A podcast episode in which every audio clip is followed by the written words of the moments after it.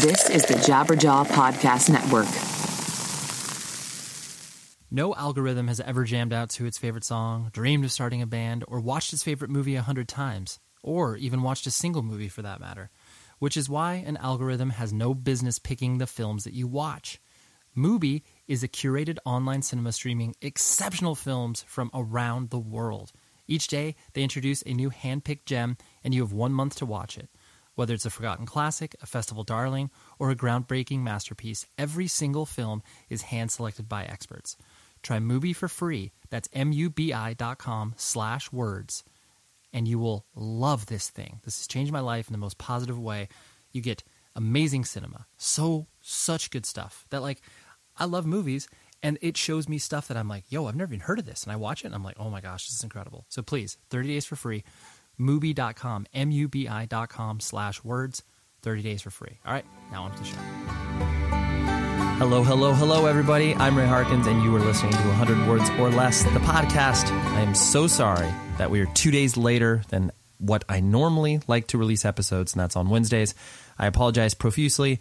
Life has just been so busy that uh, I just haven't been able to record these beautiful intros and outros and, you know, edit the show and all that stuff. So I apologize. But um, here we are, and no more apologies. Now we're just, here, here's the show.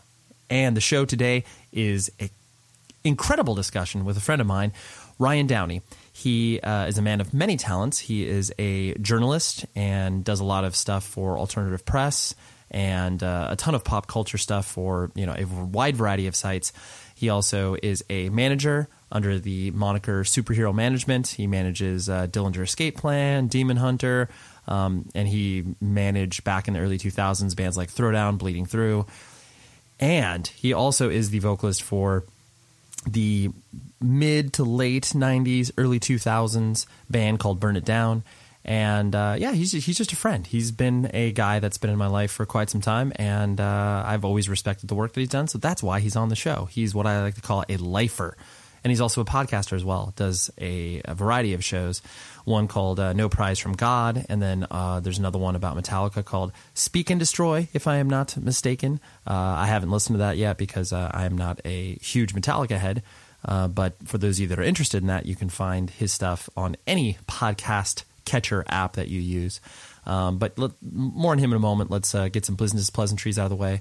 Um, NoEcho.net are good partners, are web partners. They promote the show, and I want to tell you that you should visit their website uh, because they have a bunch of cool content that is all related to the punk and hardcore side of things, whether it's super in depth interviews or whether it is you know highlight of photographers or record collectors. It's just fun stuff. So dive in there, enjoy the recent content that they have been posting. And uh, yeah, I've also uh, been able to go to some shows recently, and was able to uh, see John Carpenter last night, who is the uh, you know legendary movie director, and he also is a crafter of his soundtracks. You know, from Halloween to Assault on Precinct Thirteen, he's just done so much cool stuff. And um, yeah, it was a, it was a really cool experience. It's it's interesting though, like when you're watching someone like him you know, get up there with the band and perform. And, you know, we, as in people who are watching independent bands play on a, you know, semi regular basis, it's interesting because sometimes you feel like people are, you know, kind of going through the motions and not in a bad way, just like, you know, watching John Carpenter perform, it's very much like, you know, he says, I imagine the same stuff in between every single song. And, you know, sometimes when you watch bands on tour, you feel like they probably say the same stuff time and time again. And uh, I don't know, I, it doesn't bother me per se, but I'm just like, man, I want to feel like I'm living in a moment with you. And uh, I don't know, does that bother any of you that are listening? You can email me 100wordspodcast at gmail.com. But just that sort of, you know, spontaneity and like engaging the audience, like you never know what's going to happen. And I'm not saying that it's like, the uh, you know performers on stage need to do like crowd work or something like that. But you know you want to feel like you're in these moments that aren't uh, i guess rehearsed you know? Um, but yeah that's no slight against john carpenter because his show was incredible. But you know i could tell that it was like all right his uh, what he says about every song that before every song he's going to play is uh, very much a uh, a thing that he has done before. And i apologize the uh, the gardeners are here. So if you hear something in the background that's what you hear. But um Yeah, what else do I got for you? Well, no, n- nothing else. I just want to dive right into it. Like I said, Ryan Downey, man of many talents, and uh, I was very happy to have this discussion with him because we tried a podcast a long time ago, and uh, I got about an hour into it, and frankly, we had gotten like nowhere in his life, and so I was like, uh, okay, we'll we'll wrap this up, and we did, and then I sat on it for a while, and um, yeah, never released it, but uh, yeah, now we we we focused and we nailed it this time. So that's that, and I will talk to you after the show's over.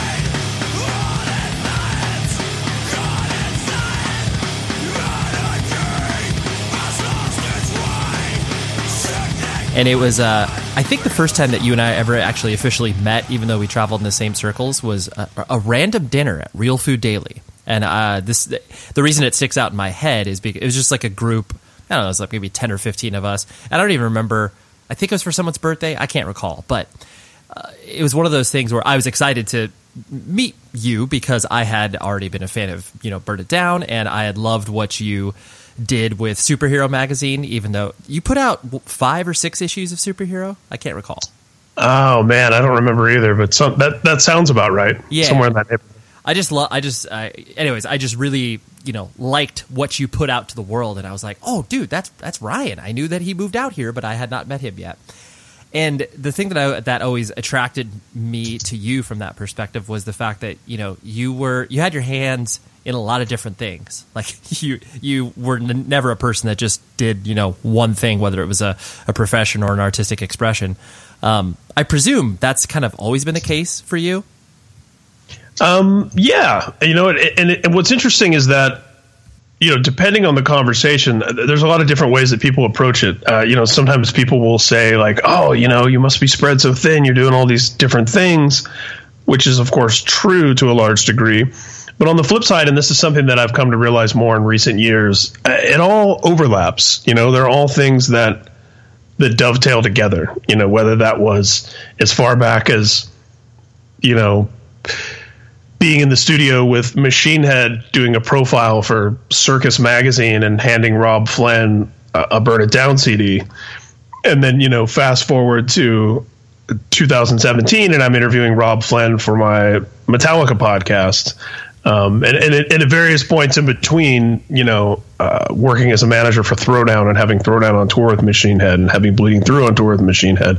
And that's just one example that comes to mind of those may all seem like wildly different things that I was involved in, and yet here they all sort of coalesce into something very recent of my own sort of creative endeavors, you know, with the Speak and Destroy podcast, for example. So, you know, I, I, always saw that there were overlaps and commonalities in the different things that I was doing.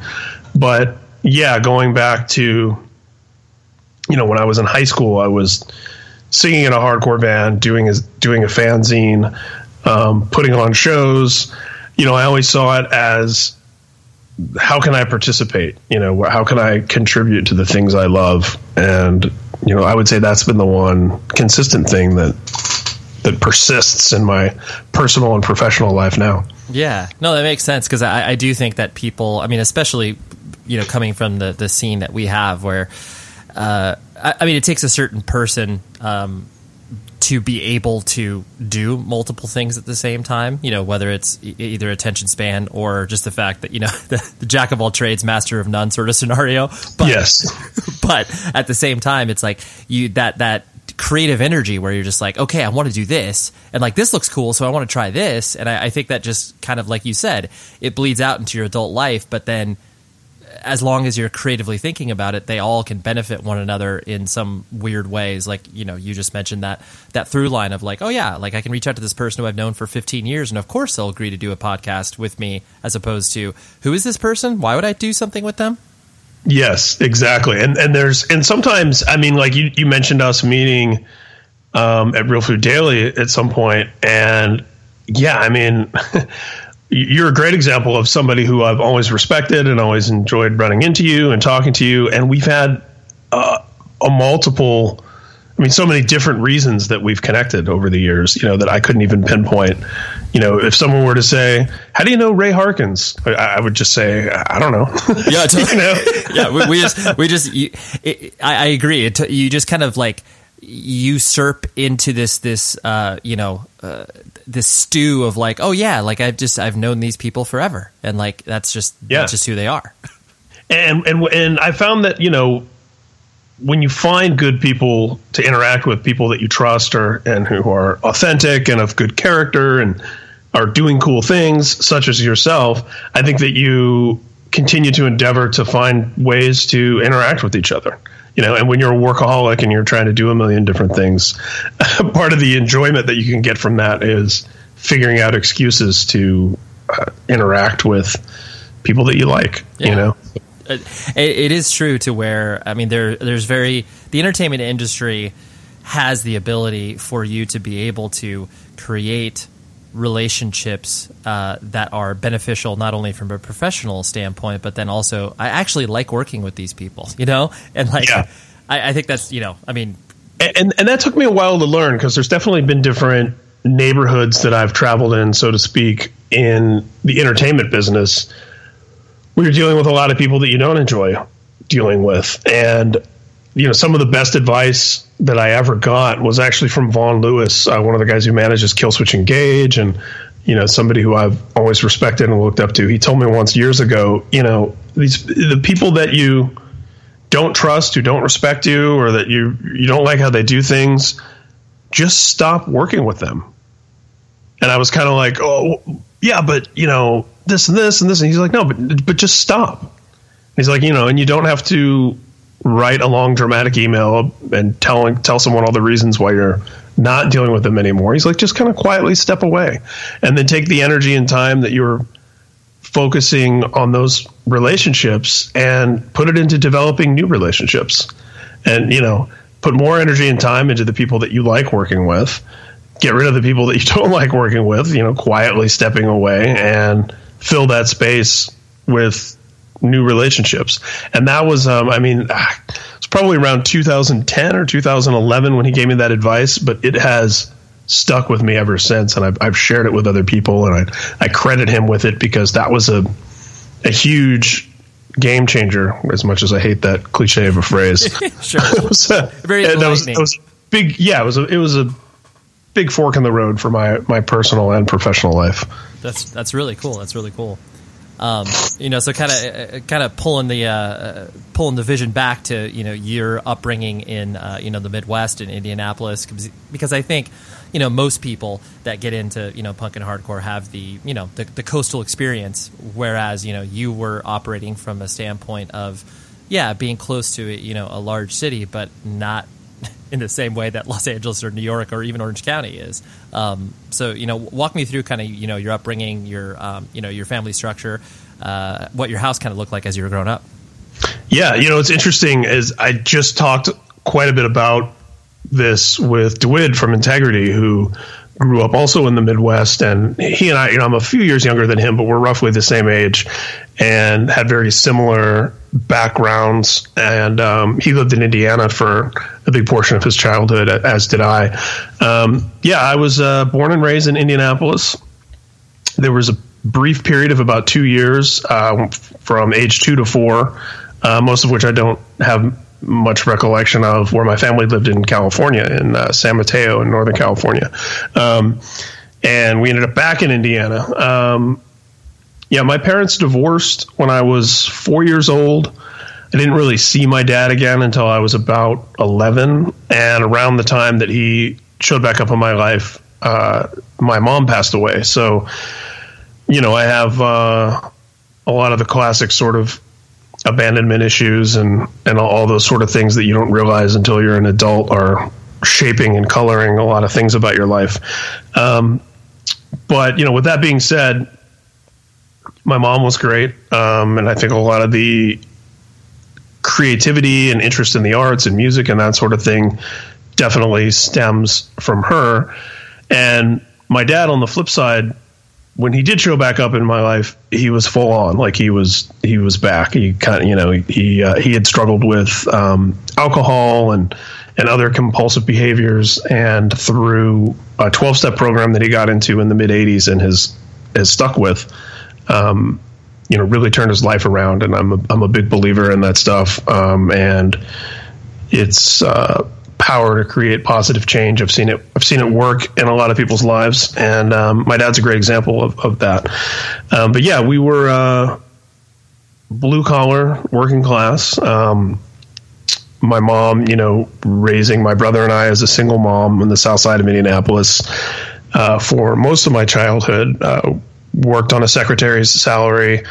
Um, she uh, was diagnosed with lupus, which continues to be a confounding mystery to the medical community, but especially in the late 70s and early 80s. I mean, they really didn't know anything about it. Um, so, you know, she was dealing with that and raising two kids, and, you know, she slept on the couch in the living room in a pull out bed. So my brother and I could each have our own bedroom when we were kids.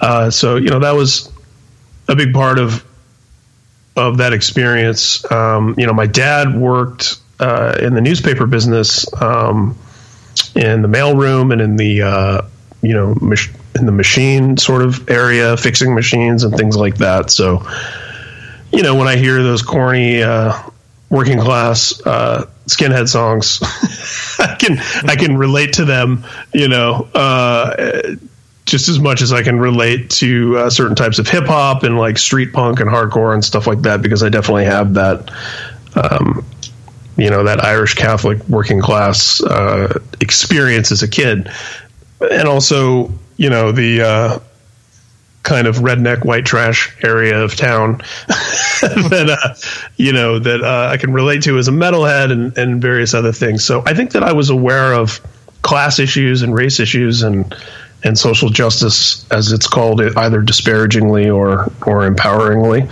these days. Um, I was kind of in tune with that stuff pretty early on. I was also in tune with you know religion and kind of life's big questions, which I think you know when you lose a parent at an early age, that sort of opens the door to wondering about that sort of stuff and and being fascinated slash angered slash repulsed slash uh, you know enamored with it. Um, so yeah all of those things really were a perfect storm for me to be really into comic books and horror movies and action movies and uh, darker music heavier music and you know yeah discovering uh, punk and post punk and that leading directly into thrash metal and thrash metal leading directly into hardcore and metalcore as it was kind of developing as a sound and scene and right right. Yeah. And, and you had uh, brothers and sisters or no? Uh, one older brother okay. um, and i also have a older much older half half brother and half sister from my dad's first marriage. Uh, my dad actually uh, was a father at like 17 or 18 and was married with two kids by his late teens and early 20s. And that marriage dissolved. And then he met my mom, uh, you know, in his 30s and married her and had uh, my older brother and myself. So I have a, a half brother and a half sister um, who I didn't grow up with, but as an adult, you know, have, have been in contact with and, uh, and gotten to spend some time with and get a little closer to. Um, so yeah, so it's always an interesting, uh, you know, the short the short answer is always yeah, I have an older brother. But if I'm having a longer conversation like this one, then I say I actually also have a, a half brother and a half sister. Right. Yeah, there are, there are, there are other people that were present present in the yeah. house in and around things. I'm excited to tell you about a great sponsor that is called HelloFresh. And they are a meal delivery kit service that shops, plans, and delivers your favorite step by step recipes and pre measured ingredients so you can just cook, eat, and enjoy. With HelloFresh, all the ingredients are delivered right to your door in recyclable, insulated packaging and come pre measured in handy labeled meal kits so you know which ingredients go with which recipe, which is unbelievable because otherwise it's just this confusing mess and you're just like, I don't know what goes with what. And HelloFresh offers a wide variety of chef curated recipes that change weekly, including the classic plan, a veggie plan, and the family plan, which is quick and easy meals that the whole family will love. And better yet, you can choose a delivery day that works best for your busy schedule and even pause your account for weeks at a time. HelloFresh makes it so easy to cook delicious, balanced dinners for less than $10 a meal. There's no more time consuming meal planning or grocery shopping. Enjoy not spending money on takeout for an easy night or worrying about gathering ingredients week after week after week. I've been on the HelloFresh train for quite some time, and I love this service. It's so rad because, like I said before, it just comes in a super easy box. You pop it open, you toss it in the refrigerator. A couple nights a week, my wife and I cook it up, and it's not only is it fun, it's bonding time, but then it the the meals are so good. And you know, I'm vegan, and I, so what I do is I you know, and they do a vegetarian box, and I'm just able to replace some ingredients, and it works perfectly. But trust me, this is the real deal. It will make your life so much better and easier and make you feel like you're an absolute killer in the kitchen. So, for $30 off your first week of HelloFresh, visit HelloFresh.com and enter the promo code WORDS30. That's the number 30. and I, I can't endorse this enough. Trust me. Try it out. You'll love it. HelloFresh.com. Use the promo code WORDS, W O R D S 30. All right? So, enjoy some food on me. All right? now on with the show. At, like you said, as you started to, you know, dive into all these different subcultures and get, um, you know, really deep on them because, you know, there's there are certain people where, um, you know, that are peers of ours where you can see how, uh, you know, kind of where their deep dive ends, whether it's like, you know they don't feel comfortable with a certain subject matter whether it's just because like oh yeah like you know i'm not christian so i won't get to christian hardcore whatever that's just a random example but like you know you really you know put yourself into, into a lot of it. Um, it, like I, I'm going to presume that you know many people like as you were going into high school and stuff like that were just like yeah like ryan's a cool dude but like man he's into some weird stuff like how, how did people interact with you as you were were kind of bringing this stuff uh, you know into their worlds willingly and maybe sometimes unwillingly. Oh i mean there's definitely yeah a lot of different kind of mile markers in terms of uh, you know it, it it's such a cliche these days, and this might be because, you know, I wrote a dozen cover stories on kind of modern Warped Tour era bands in a period of a few years that maybe it feels like a cliche to me, but I, you know, I actually was bullied as a kid. you know, that's almost, right. you know what I mean? Like it sort of feels like that's just, that's something, you know, I get into these conversations with some of these, uh, uh, you know band guys, and it's like it, it comes up so often, and maybe that's just emblematic of uh, how prevalent this has been, and and what a shame that is. But you know, I had I definitely had different bullies. Um, in elementary school and in middle school where I was, you know, chased home from the bus stop and, uh, you know, I mean, literally those, those those classic bully stories of being like shoved into your locker and that sort of thing. Like that stuff, that stuff definitely happened to me. And a lot of it was, um, not really relating to, you know, I was never into sports. Um, a lot of the things that kids were into in the late 70s and, and early 80s and late 80s in Indiana were not things that I was into or related to. And, you know, I remember being picked on literally for wearing vans you know, because those were like weird shoes to be wearing in sixth grade, you know, in the 80s in Indianapolis. Um, and I'm not trying to say that I was hip and cool and understood hip and cool things that other kids didn't, but there was definitely an element of that, you know. I mean, uh, being into comic books, being into Dungeons and Dragons or role playing games, being even into like Nintendo and video games and stuff like that at a certain point, none of that stuff was cool. Like it was all things that weird kids did and were into. Um, with that being said, I, I, was able to forge some really solid friendships uh, throughout elementary, middle, and high school with a core group of people who were also into weird things. Um, a handful of whom I'm still close with to this day and, and still communicate with, you know, even on a daily basis. Um, but you know the, that tended to be few and far between, and it was always a very small group within whatever school that I went to. And one of the beauties of the hardcore scene, uh, getting into high school, was it enabled me to meet like-minded people in other parts of Indianapolis uh, who I didn't go to school with, you know, who lived on different sides of town, and then in high school, even through uh, like Maximum Rock and Roll fanzine and you know, literally snail mail and that sort of thing, getting to know people in Louisville and Chicago and St. Louis and Detroit and Cleveland in these cities that were, you know, anywhere from a 90 minute to a five hour drive away. Um, and forging really important friendships and also friendships that persist to this day. You know, it's uh, we're all in such constant communication and contact with one another these days.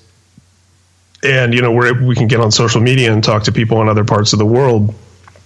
But when I was growing up, um, that was pretty profound and different to you know have close friends that live six hours away where it costs you know a dollar a minute to talk to them right. on the phone yeah. um, you know it was pretty novel and i think it definitely helped uh, expand my horizons and uh, feel connected with like-minded people who were interested in the same things i was or felt the same way i did about things uh, that weren't accessible to me locally so you know i was uh, pretty shy and introverted um, and when I when I would connect with somebody, you know, in those relationships, I could be really talkative and sometimes even, uh, you know, bossy. Uh, like certainly when it came to forming bands, I was always the the band the band boss, you know, the band dictator that was the band dad, yeah, yeah, dragging everybody around and yeah, making them look and sound and do the things that I wanted to do. Um, so I definitely had that part going, but in the larger kind of culture around me, I was was very quiet and withdrawn, and um, didn't want much to do with people or really know how to interact with them. And yeah, as that kind of went forward, um, in our local scene, I could definitely be a, a, polarizing figure. You know, I was into things like veganism and straight edge uh, that weren't popular. right. um, you know, my, my, my first one of my first bands was actually the first straight edge band in Indianapolis ever, which was pretty late for the hardcore scene, given that this was like 1989. Um, you know, there had been straight edge kids before me, but there had never actually been, you know, a singer, a guitar player, a bass player, and a drummer that were able to come together and form an actual band. So my first, my, you know, one of my first bands, our who only played one show. We were the actual first straight edge band in Indianapolis, so we had that.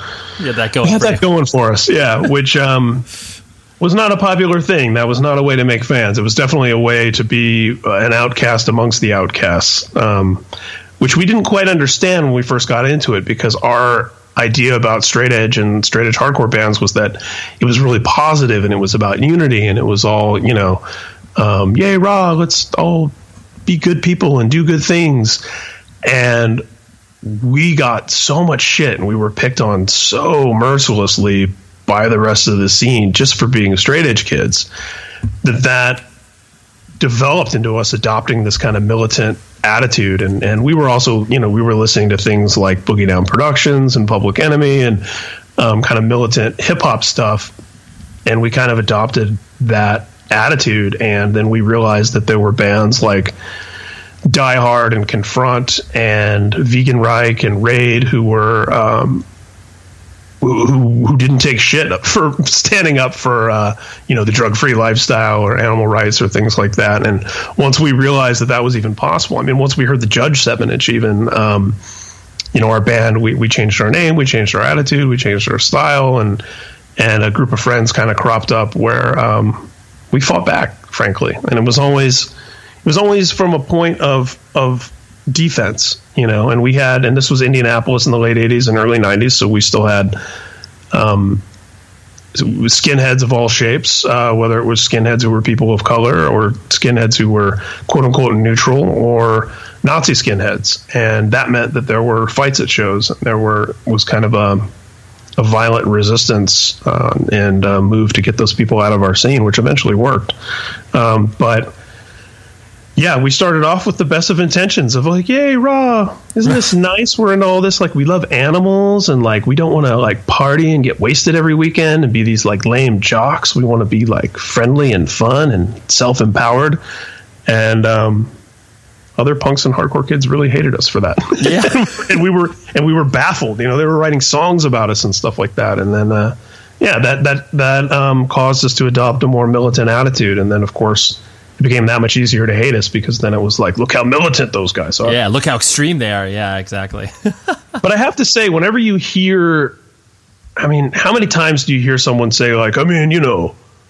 I don't have a problem with straight edge. It's just the straight edgers who like knock a beer out of your hand and like beat you up for smoking and blah blah blah. Did that ever actually happen anywhere?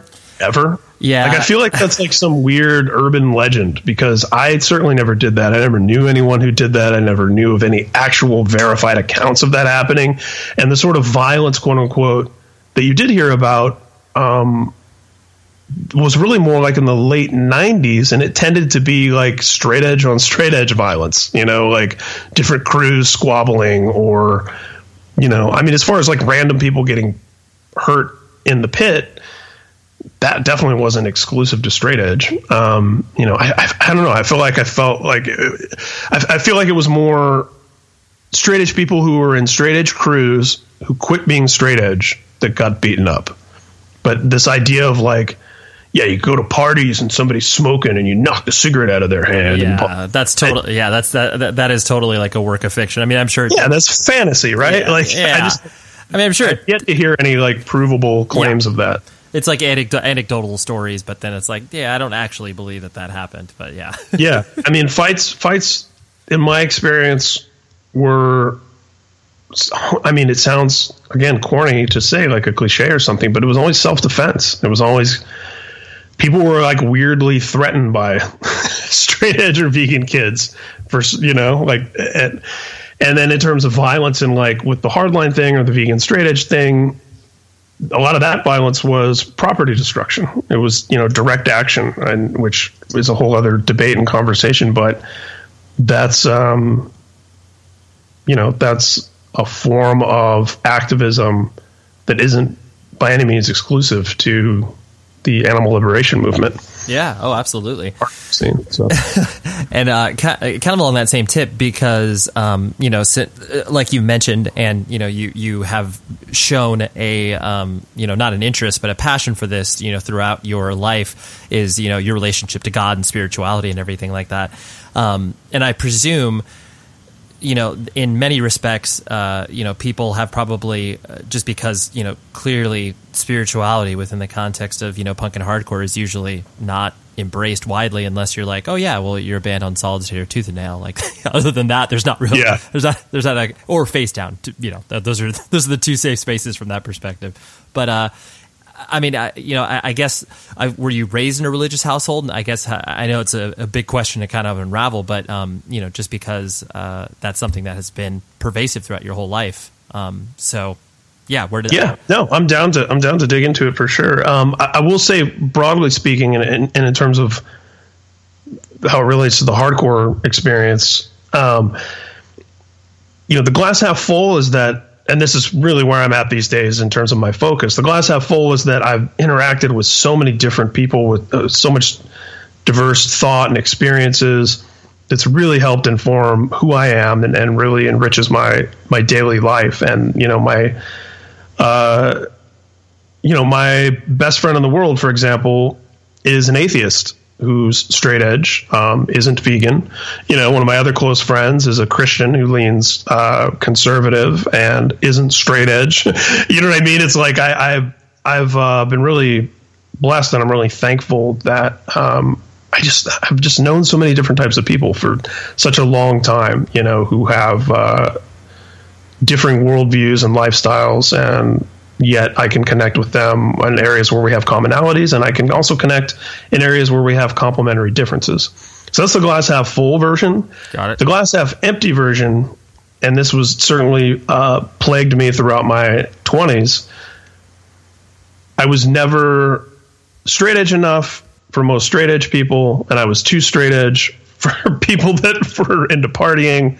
And, you know, I was, uh, I was too religious for most punk and hardcore people and not this or that enough for Christian hardcore kids or people that I knew who converted to Islam or whatever. You know, it was like the, the glass half empty was, I definitely struggled with, um, no one's ever stoked. Like I was, you know, I always felt like I was, uh, pulled, pulled between different worlds and that, uh, there was an elitism or a, a way of not measuring up that was, persistent with with those crowds. So luckily that's a lot of that feels like a lifetime ago and the people who were the most militant or critical from any perspective ultimately bent or broke somehow.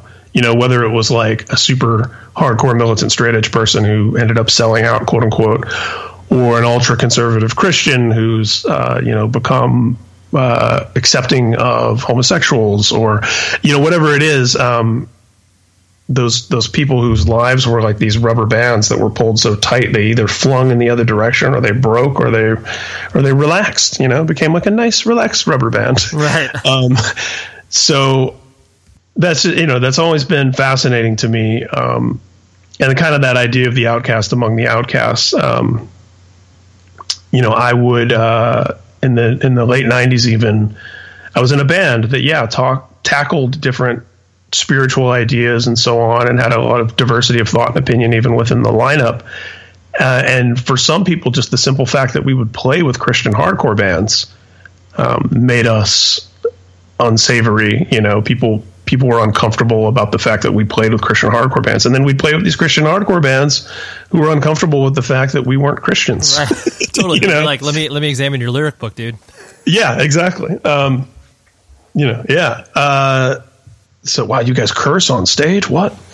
um, so yeah, so it was always this sort of being pulled apart in different directions. But to get back to your specific question, you know, my uh, my dad comes from an Irish Catholic family. He's referred to himself as a recovering Catholic at various points. You know, he wasn't uh, a practicing Catholic in my experience, and I didn't really grow up with him until I was, you know, about eleven or twelve, and then had the single father experience with him and you know, we would go to mass and things like that for funerals and that sort of thing. But um, even holidays, we weren't necessarily observing religiously. And then my mom uh, was pretty active in the Presbyterian Church. She was what you would call a born again Christian um, in her. I guess I guess in like the late seventies, early eighties. She died pretty young, um, but that became a, a, important thing for her uh, towards the end of her life. And um, so I had you know, some experience going to Presbyterian church and Sunday school and that sort of thing. And then I was also aware of Catholicism from that side of my family. And as a teenager, and I think like a lot of kids who were into punk and hardcore, I, questioned everything, and I and I had a, a healthy skepticism and a cynicism about every aspect of theology and every part of religion. But I think where I also differed from a lot of my peers and when I say peers, I mean obviously within subculture because I differed on everything with the dominant popular culture. Um, I think where I differed was that I was not just questioning, but I was also a seeker, and I identified even more so with those types of artists and those types of people, whether it was the Bad Brains, the Cro-Mags, um, you know, artists and musicians, and that that sort of veered off into this third path, you know, because it was either like, oh, just be like a conservative Christian young Republican, or be a total no gods, no masters, like militant atheist um, that wants to burn all religion. It, it, I'm like, no, what, isn't there an option C? you know, do we have do we have the, the, baby out with the bathwater? Yeah. Um, is it possible not to be racist or homophobic or misogynist um, and also believe in God? You know, is it possible to get something out of the Bible or the story of Jesus without being a fundamentalist? And, you know, I, I man, I, through my late teens and, and early 20s, I studied everything from you know, I was never a Krishna devotee, but I, I studied Krishna consciousness and was around devotees and uh, spent time in temples. Uh, actually, a friend of mine and I went on tour with the band 108 for a couple of weeks and, you know, stayed at ISKCON temples and so on. Uh, vigorously debated different Krishna devotees. Um, I studied and was fascinated by the MOVE organization in Philadelphia, um, the Nation of Islam, uh, a lot of the Islamic ideas that were coming through in hip hop at that time. Um, I had a lot of friends who uh, converted to Islam at different points in the late 90s, especially. Spent time in mosques, prayed in mosques. Um, spent a lot of time around bands like Living Sacrifice and the guys in Zao and, and different people in that Christian metal world that had a more nuanced take or a, or a different take. You know, I always found, uh, especially like Dan from Zao to be a much more relatable person in terms of his faith experience and his walk and that sort of thing. Um, and he was somebody that was, you know, too Christian for some people and not Christian enough for the Christian scene. Um, you know, so I, I, definitely gravitated more towards those kind of personalities. Uh, the Baha'i faith, that was something that I was not even involved in at one point. And all of it sort of led me around to uh, honestly, it was after I, I moved to California, which was about 16 years ago, that I started to even identify as a Christian and sort of found that that was the framework in which I felt the most comfortable exploring these ideas. Um, and some of that's culture, you know, some of that's the Irish Catholic thing, um, some of that's the people I was around and how the real sort of electric faith that I felt around them. Um, you know, I appreciated in the Christian tradition, and this is, I think, a surprise to some people on the outside of it or who grew up with a certain view of it. There's actually there's a real lack of orthodoxy. You know, there's certain things that Christians all share in common in terms of belief, but then there's wildly divergent practices and theological systems and sects and you know I used to, as a kid, look at Christianity and go, "Oh, there's so many different denominations and versions of it, so it can't be true because it's such a mess and they don't even agree about anything."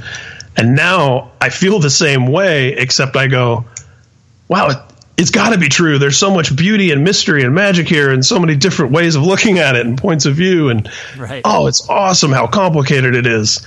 Um, you know, it's it's uh, two sides of the same coin. Uh, whereas, you know, things like the Baha'i faith and, and other religions that I had studied or was around or involved in, there's a real orthodoxy and a real uniformity of thought that's enforced by a hierarchy or a, um, a system of governance. And that's something as a contrarian, as a rabble rouser, as a libertarian, an anarchist, whatever whatever paintbrush you want to use, um, that I've always identified with. And that's when I found this idea of a personal relationship uh, with Christ and the idea of liberation theology and different things that I encountered. That's where I found a home uh, in the Christian umbrella uh, as an adult, and and where where I'm still at now, um, albeit. Uh, there's a lot of isms and a lot of nuances we can get into, uh, and it's such a charged word, right? You tell somebody you're a Christian, and they they bring a they, lot to the table. Yeah, of course. Yeah, it brings a lot. It brings a lot of um, it, it triggers people. you know, yeah, yeah, you know, and uh, and I understand why. Um, and a lot of Christians over the years, if they hear me say, "Well, I'm a Christian, but you know."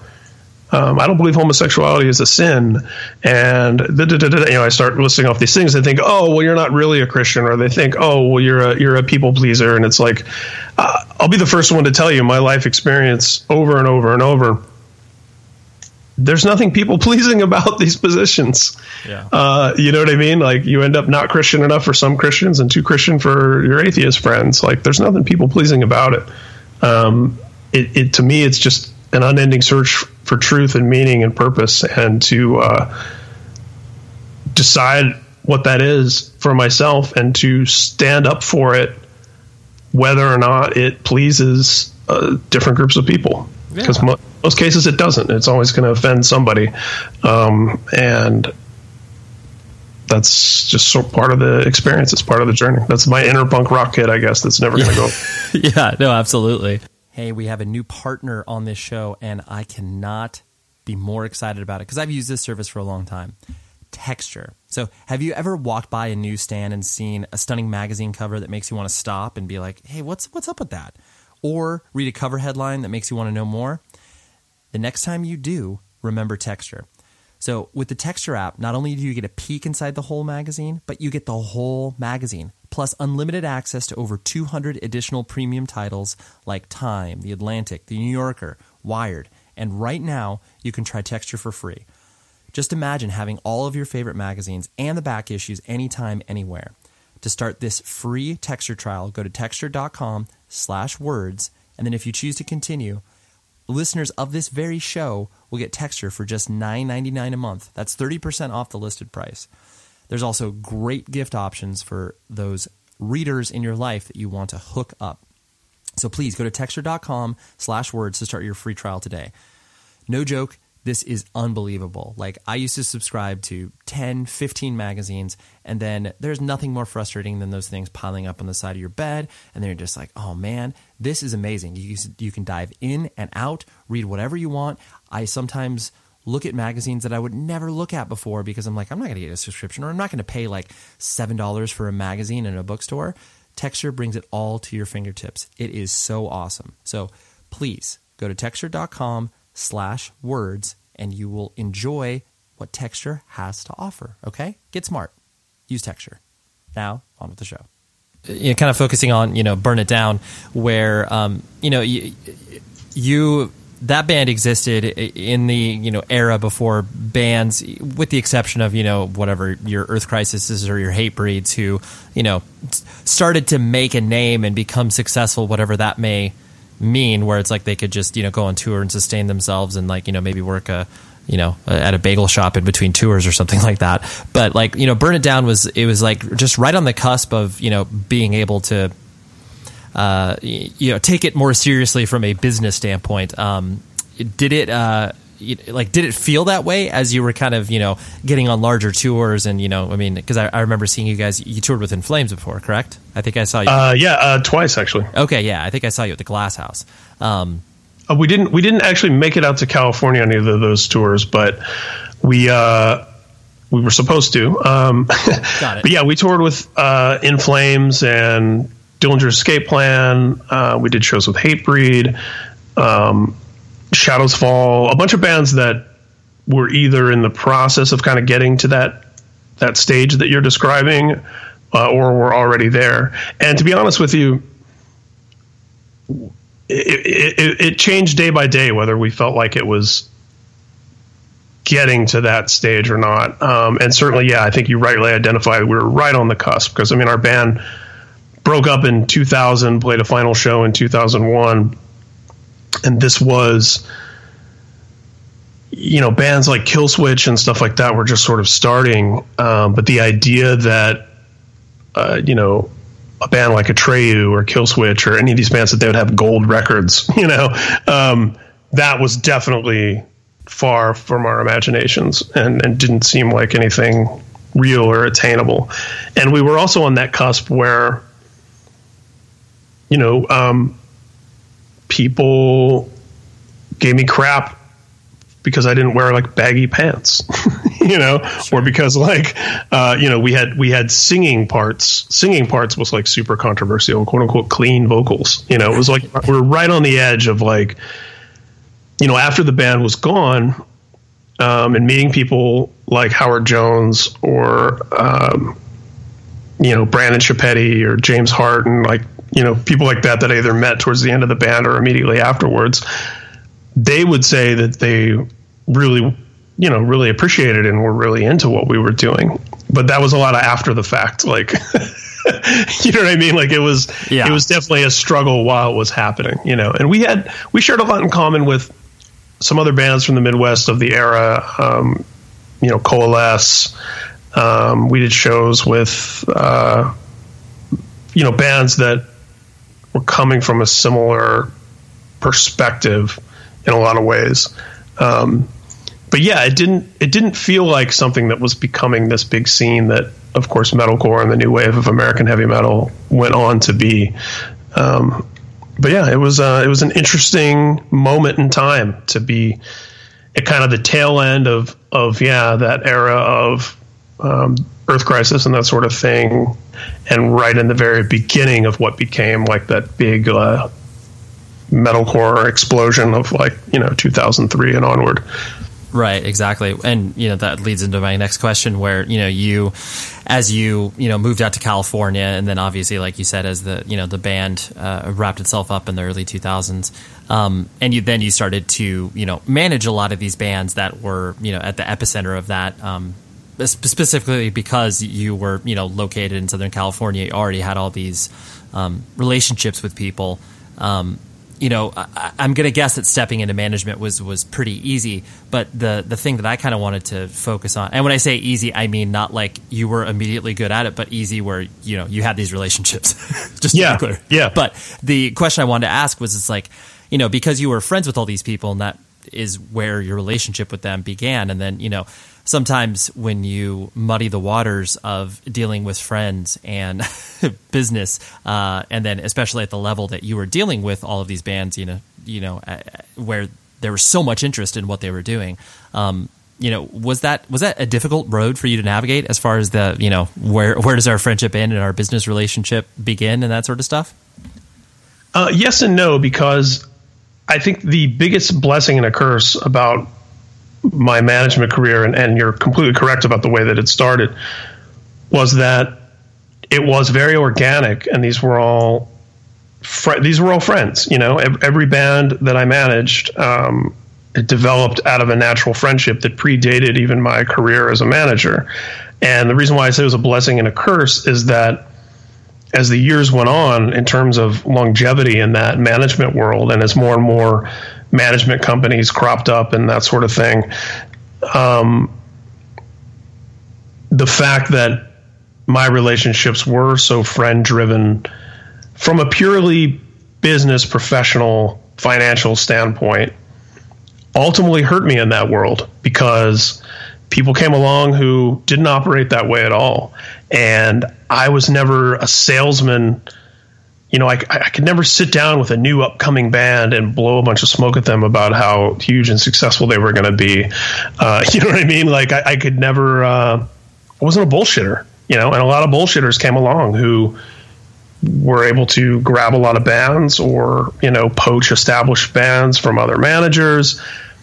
And I just never, I was just never that sort of shark. I was never wired that way, and I, I wasn't a, a, wine and diner razzle dazzle. I was very nuts and bolts, you know, making the organized checklist and and crossing everything off, and really doing well by my friends, you know, and with certain scenes, there's always kind of an expiration date, and there's you know band members get older, they get married, they start families, they want to put down roots.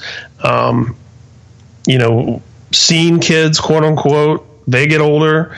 Um, you know, 15 year olds want to see a 21 year old singer on stage, and eventually those 15 year olds become the 21 year old singer, and the 21 year old singer from yesteryear is now, you know, pushing 30.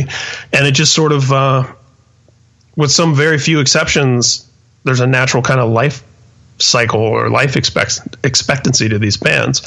And when you're intermingling that with with business and trying to make it someone's career for record labels, for booking agents, for attorneys, for managers, for band members, for crew members, um, it's pretty precarious, you know. And and I wasn't because I wasn't out there constantly trying to have the new hot thing and and because I never uh, was interested in poaching a band from somebody else.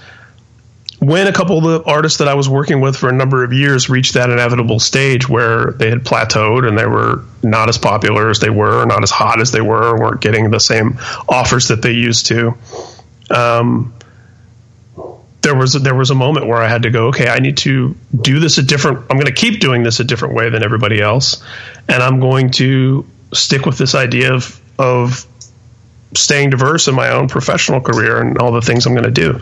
I just, you know, there was there was a time in the metalcore scene that having a your baseball card collection of look at our website with all these bands and all these managers under our umbrella and all these people that were like management companies started thinking they were the band. you know what I mean? Like yeah. I always saw a manager as someone more behind the scenes, you know, like I never, there was never a superhero tour, you know, or, and this isn't to, to disparage, you know, people that I'm friendly with who, who tried some of these different things that, that worked for them to varying degrees of success or, or failure. Um, but yeah, I wasn't trying to have a, a multifaceted empire. You know, I never started a publishing company. I wasn't, uh, you know, I was briefly involved with a, a, label imprint, which was a friend of mine really wanted to do, and I, I did with him. And but I, you know, I wasn't trying to have the empire. You know, um, everyone. I mean, you know, that's not to say that I, I don't enjoy success and I don't want to, uh, you know, benefit from hard work and all that sort of thing. I, you know what I'm talking about? Like I'm just there's just a different yeah yeah well, mentality yeah. for sure. I mean, especially when you come at it from the standpoint that you know you are you're you're not trying to build an empire. Uh, you are simply trying to help people out. And then you know if the empire does become built through work, then so be it. But it's not this grand vision, like you said, of the you know I'm going to collect 15 bands and then put this together and do that. It's you know it, ma- uh, management is you know at least in my view is very much the same way as when people put together bands. You know where you're just like you know dicking around with friends and same sort of idea where you're just like hey like I know a little bit about this. I can totally help you and be the you know fourth or fifth or sixth member of said band just to kind of throw around ideas because you know when you're in your own bubble, sometimes it's hard to have an outsider's perspective, and that's what it is. So yeah, I totally get what you're saying. Yeah, and I wasn't willing to make it about me. You know, like I didn't want to be the guy and then I have these bands. You know, I wanted the bands to be the bands and I wanted to support them and represent them in that capacity as a manager. But there was a culture that developed um, where people start acting like it's about them, and it's just something I, I wasn't comfortable with. Uh, you know, and when I when I started managing these bands, the idea of managers in that scene was new or weird. There weren't there weren't many, you know, and and um, and to your point too, not to interrupt your train of thought, but like there was a there's an act of distrust to that because you know yes. since, since much of that was still in its infancy as far as bands being you know professional entities there was that notion that the managers would step in and become this you know puppet master behind the scenes and you know telling bands of course. Yeah of to, course telling, telling bands to look prettier or whatever you know? Yeah absolutely. Um, write this kind of song or whatever. And yeah man exactly. And another thing that changed is that bands will form now and have a merch company and a manager and a social media person and all this stuff overnight, you know, before they've even written an album. You know, whereas the bands that I started working with were already a certain way into their career and had never had management. You know, I I started working with Tiger Army. I worked for with Tiger Army for ten years. They were on their third record. They'd never had a manager. you know, um, I, when I started working with Bleeding Through, they were about to tour with AFI, who were, uh, you know, had just had their platinum breakthrough album. So you know they had they had things going on. They had momentum. They had things that they had figured out for themselves, and hired management at a point where they needed help, where to be where it had become difficult to manage on their own. Um, and that's definitely changed also. But yeah, I got to give credit to Brandan Schieppati from Bleeding Through because he was the guy who who called me. Um, I was uh, a reporter, writer, and producer for MTV News at the time, and and doing some freelance stuff here and there. And Brandan called me one day and said, "Hey, my band is." Getting to a place where we think we need management, and we've met with some of these other managers. And exactly to your point, Ray, um, they weren't comfortable around these kind of sleazy industry. They were distrustful of the whole concept, but they also recognized that you know somebody's got to be awake at a desk at 9 a.m. to re- respond to the emails when they're on the road, you know, uh, or whatever it is, you know, just the, the nuts and bolts and mechanics of the daily operations of a band when you start getting to a certain level. And he was the guy who called me and said, "Look, you." You're the only person we know who works in the quote unquote like legitimate end of the entertainment industry um, as a journalist and, and whatnot. But you also come from where we came from, and you understand. You know, you've you've been in a band. You know what it's like to sleep on a floor, to show up somewhere where there's no PA and they want you to sing through the bass amp. Uh, but you also might understand our record contract better than like my dad does, you know, when he's because we don't know who else to have read it, you know. Um, and yeah, and I said, uh, well, I've never, I, you know, I haven't done this before. I don't know if I'll be any good at it. So I have a, a full time job, and I'd feel weird charging you for it. So let's just try it. And um, you know, I managed their band for free for a few months, and then it was as simple as the guys from Throwdown going, "Hey, you manage bands now? Um, you manage bleeding through. Well, why don't you manage us? Right. And then literally the same conversation with Zao, where they were like, "Hey, we heard you're managing bleeding through and throwdown. Like, why aren't you our manager?" And you know, and then uh, within a year after that, it was it was Demon Hunter, which were you know I knew Ryan Clark from the Focal Point days when we played shows together, um, and then it was Tiger Army, and you know the Tiger Army guys were people that I had met through AFI, who I'd going bring our conversation full circle to how things overlap. You know, I had interviewed AFI for my fanzine um, in the late '90s, and that was just a relationship that continued from there. I ended up doing uh, one of their cover stories for Alternative Press. I did their first ever MTV News interview.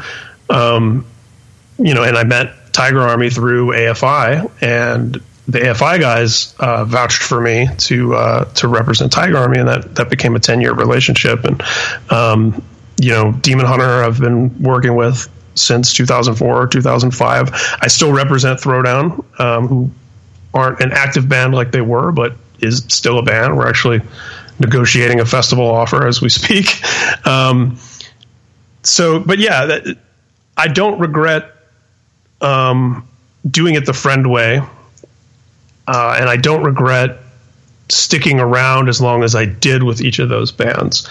But from a purely pragmatic, business oriented only point of view, I wasn't sharky enough. I didn't go out there and, and, brand myself as like the dude to be your hot manager. I didn't poach bands from people. I didn't chase around the hot bands and try to impress them. And I stuck around with some bands uh, when they were past their prime. You know, I have a very vivid memory around like 2009 of meeting with a band about potentially working with them, and they had said. Uh, you know, they just met with other managers, younger, newer managers the day before. And they said, Yeah, the guys we met with yesterday, they said to ask you about bleeding through and throwdown. And I'm like, Cool, yeah. Like, what do you want to know? You know, throwdown, you know, toured with Korn, just came back from Australia with Korn and did main support to Killswitch and you know Ozzfest and you know Bleeding Through. Oh, we've been on the cover of Revolver and Outburn and Metal Edge and you know toured with Slayer and Manson. You know what do you want to know? You want to know about all that stuff? And they were like, oh. No, uh, they said to ask you like what happened, like wh- like what went wrong, like why are this band's kind of shot now? They used to be so big. and, I have a vivid memory of that conversation because it was the first time that I had any sense of any of that, you know, and the competition and the uh, and the uh, you know here today, gone tomorrow, or the what have what have you done for me lately? I had I had someone in the industry say to me once, um, somebody who uh, bragged often about how many records he had he had been uh, a part of selling, and I had responded and said, you know what, I only because I've heard you say this number so many times, a million records. I'd never added up the number for myself, but you know, I've been involved in like two and a half million sales. So, and his response was, "This ain't the Sports Hall of Fame, bro. What have you done lately?" it's just funny in the grand scheme of life because I was maybe two years removed from those record sales at the time. You know, it's like, right. come on, man. Um, but yeah, that was that was the ugly side of it that I just don't care to be involved in you know, and uh, and and sometimes through my friendships, I uh, I've ended up managing the unmanageable. You know, Dillinger Escape Plan is looked at as a difficult band to work with, and I'm the only manager who did an entire album cycle with them, and it was and it was their most successful album cycle. Yeah. Patting myself on the back here. Um, yeah, that's perfect. and they're still very good and close friends, you know. And that and again, bringing us full circle. I had that relationship with Dillinger that no one else had because uh, toured with Dillinger, you know, and Ben and I had been friends for years, and Greg's become one of my best friends. And um, yeah, to answer your question about the the friendships, um, they were never hurt by business, thank God. They they all sort of, I mean, they definitely were intermingled, but you know, I was I was the best man in Dave Peters' wedding. He's still my best friend. Um, I was the best man in Schieppati's wedding, for that matter. Uh, you know, Greg, Greg is still a very close friend. Ben, Liam, all the Dillinger guys, you know, we're we're homies. Uh, Geoff Kresge from Tiger Army, somebody I communicate with literally every day sometimes. Um, you know, he hasn't been in the band for three or four years. I haven't worked with the band for three or four years. Um, but yeah, I'm uh, I'm very very happy and proud of those relationships and friendships and the things we were able to do together professionally. And um, you know, I, I ain't done either. It's 2017, and Demon Hunter had their biggest first week on album eight, their highest chart debut, their, first number one single, Christian radio. Um, you know, we're still we're still doing the thing. Yeah, yeah, no, that's exciting. Um, the uh, the last thing I want to hit on was the um, you know because you have you know been writing and doing you know your own form of journalism throughout you know many different entities, whether it's you know alternative press or like you said MTV News that sort of stuff. Um, you know, kind of focusing on your time at alternative press. Um, you know, I know why obviously you uh, you know cover certain bands, whether it's you know Pierce the Veil, Memphis May Fire, all that stuff. Um, you know, because clearly that's the audience that uh, alternative press is going towards.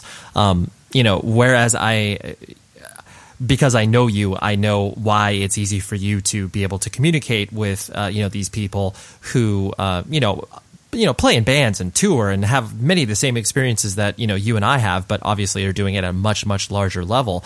Um, whereas some people would just be like, "Oh, that, that that band's posers," or you know, just that whole notion of like, "Oh, that band isn't valid because they you know they're not part of the hardcore scene or whatever." You know, those sort of elitist attitudes. Um, you know, have I guess have you I presume you haven't run into that uh, often from um, you know your interactions with these sort of bands. Um, but you know, I, am I'm sure maybe behind the scenes, certain people are just like, Ryan, why do you talk to those bands? Why do you cover those sort of bands? Or, oh yeah, okay. no, you're not wrong. You're okay. you're guess you're guessing. You're 100 percent correct. Okay. You know, and I I mean you know, or I would post on Facebook like, check out this video interview or check out this cover story, and and there's always the the old friends from back in the day that are like, what what the you know, like, um, yeah, absolutely, and um, there's relationships in that world that I've had a lot of uh, difficulty with certain friends. Uh, because of them because they don't they don't understand how I could even sit in a room with this person or that person. And I'll say a couple things about that. Um, co- yeah, there's definitely a couple things I want to say. One, one is that as a storyteller, right, and as a creative person, and as somebody who is naturally curious, I love so many of these individuals and their stories. You know, I, there's they're just interesting to to pick apart and understand. Um, you know, from their surface level charisma to the deepest, darkest reaches of their upbringing and their relationships and all that sort of thing, and how it relates to the art that they make. Um, that so that's one end, and that and that's kind of a coverall that speaks to covering a lot of different bands. But I also want to say, um, plenty of these people whose music and and so on that I've covered in recent years, I really like as people. Um, you know, Andy Biersack from Black Veil Brides is the first example that comes to mind. He's become a close friend, and and that's a relationship that was generated purely from covering his band. I mean, the first time we ever sat down together was me interviewing him, you know. But now he's somebody that I, I, communicate with all the time. We have a ton of things in common. I mean, you know, we're there's a there's a pretty big age difference between us. But on the flip side, we both have misfits tattoos. Um, you know, he's grew up in Ohio. I grew up in Indiana, mm-hmm. um, and that's just the tip of the iceberg. I mean, we we have a ton of in common. We enjoy going to lunch together. We enjoy uh, talking about you know movies and life and uh, you know relationships and all that sort of thing. And I've gotten to know his parents, you know, and, and through that relationship. And I don't have any embarrassment or regret about what what my cooler elitist older friends might think about Black Veil Brides. And if anything, I enjoy opening their minds to it. Going like, hey, actually, you should check out this song. Or did you know Bob Rock produced one of their records? Or you know, uh, Robb Flynn from Machine Head is a good example of somebody who saw the uh, the way Andy handled the hecklers and haters at the Revolver Golden Gods Awards a few years ago and was like, dude, this kid's fucking awesome. Like, this shit's punk rock. Like, good for him. And then actually went and checked out their music as a result. You know, so there's guys like Andy, uh, who I, uh, unashamedly advocate for with with zero it's not a guilty pleasure at all i like i like the music he makes and i more importantly really love the dude um, and then there's you know you mentioned pierce the veil not only do i love all of those guys I'm 110% down with that band. Um, their most recent record was my favorite record of that year. Uh, other than, of course, Metallica. Anytime they put out a record that doesn't have Lou Reed on it, um, uh, I, you know, Pierce the Veil Misadventures is a record that I absolutely love and adore, and certainly I wouldn't even be familiar with their music if I wasn't um, engaged professionally in covering that scene. But I'm better for it, and I'm happy that I uh, was able to wrap my head around what they were doing and, and fall in love with it because I, I, would I wouldn't have sought it out otherwise. You know, I mean, the stuff I'm seeking out is more that you know Decibel magazine top 40 albums of the year kind of stuff. I mean, my you know my personal passions fall in the realm these days of you know black gaze and uh, you know neo traditional doom metal and that sort of thing. You know, um, and yet absolutely love that Pierce the Veil record, and they're unassailable when it comes to their level of musicianship and the the care and attention and focus they put into their artistry, and just what great sweet dudes they are. You know, so um, it's well, I, I mean, I like I like the point being that it's like I think a lot of people get stuck in the uh, you know notion that you know whatever their you know their their, their salad days, so to speak, are the only important thing. And then, you know, as you get older, then of course it becomes more challenging to pay attention to new music. And so, of course, that stuff sucks or whatever. But, you know, there, while something can be completely not made for you, it doesn't mean, it doesn't illegitimize the fact that it's still art to a 14 year old kid. And it doesn't make that any less impactful, you know? And so yeah. I, I just, I, I like the, you know the the approach that you take in these because it's like you know at the core of it you're probably you know if you peel away enough layers or or even if you just go one layer deeper then you're going to be seeing that like oh wow this person has a very similar you know experience to me and they're like you know 10 years younger than me or whatever and it's like if you just turn that blind eye you'll never even know absolutely man. Well well said. Well said. And it and it's yeah and it's uh, my life is that much more enriched by opening myself to up to relationships that um, I wouldn't have otherwise. So, and I, you know, and I, have carved out a career for myself doing things that I enjoy. I mean, no one's no one's forcing me to go interview Black Veil Brides. I could certainly do something else. Um, you know, I'm choosing to take on some of these assignments, and in, and in some of these cases, like the examples we've discussed, uh, my life is better for it, and I have uh, new and awesome friends. and I've I've had some more cynical people once in a while, and this has happened a couple of times, but some more cynical people say, well, of course you think that guy's cool because you're putting him on the cover of magazines and you're you're you know interviewing him at the musicians institute or whatever like that's why you have a good impression of this person because you're getting you know they're they're getting something out of you and to those kind of friends of mine who have made those kind of comments i just think man what a damning assessment of me. Like, are you like, so are you basically saying I'm a moron? Like, I don't have any intuition or perception where I couldn't smell that? Like, I wouldn't be able to see through a fake friend who's, I mean, come on, man. you know, and um, I certainly can and have seen through those kind of people. And, uh, all, you know, all the people we've just discussed, none of them fit the bill. They're all good dudes. Yeah, no, for sure. That's, that's awesome. Well, Ryan, I uh, I could obviously talk to you for another like three hours, but um, you know, yeah, likewise. I, th- I, think I think we might save the general public for that. We can just do it off air. Amen. well, thanks for doing this, dude. I appreciate it. Yeah, thanks for having me, and um, happy to return the favor asap. So that's that, right?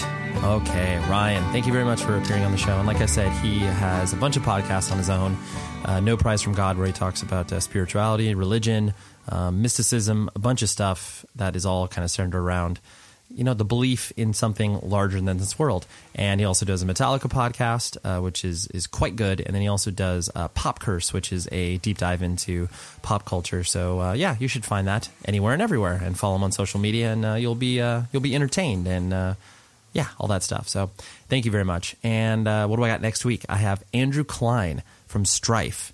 who yeah, Strife is just a, a absolutely monumentally important band in my life, and I know many other people's. Um, I had Chad, the bassist, on quite some time ago, and I was like, you know what? I need to talk to Andrew. It's uh, he's one of those people that is a, a friend of mine now and a, and a, peer in many ways. And so uh, I was just like, Andrew, let's do this. And he was like, all right, perfect. Um, because I uh, uncharacteristically uh, said that he was not straight edge anymore, which is uh, is not true. He is. Um, this was like on an interview I did on another podcast, and so he jokingly emailed me, being like, "Hey, man." Uh, that's uh, that's not true, and I was like, you know what, you're right, and I need to rectify that by having you on my show. so that is that. Um, yeah, and you please have a good rest of the week and a safe weekend, and whatever else you're doing, hopefully it's safe. So until then, be safe, everybody. And please, please, please visit my friends at mubi.com slash words and you'll be able to get a 30 day trial. Please, you'll love this service. The movies they have on there are spectacular. All right. Talk to you later. You've been listening to the Jabberjaw Podcast Network, jabberjawmedia.com. Shh.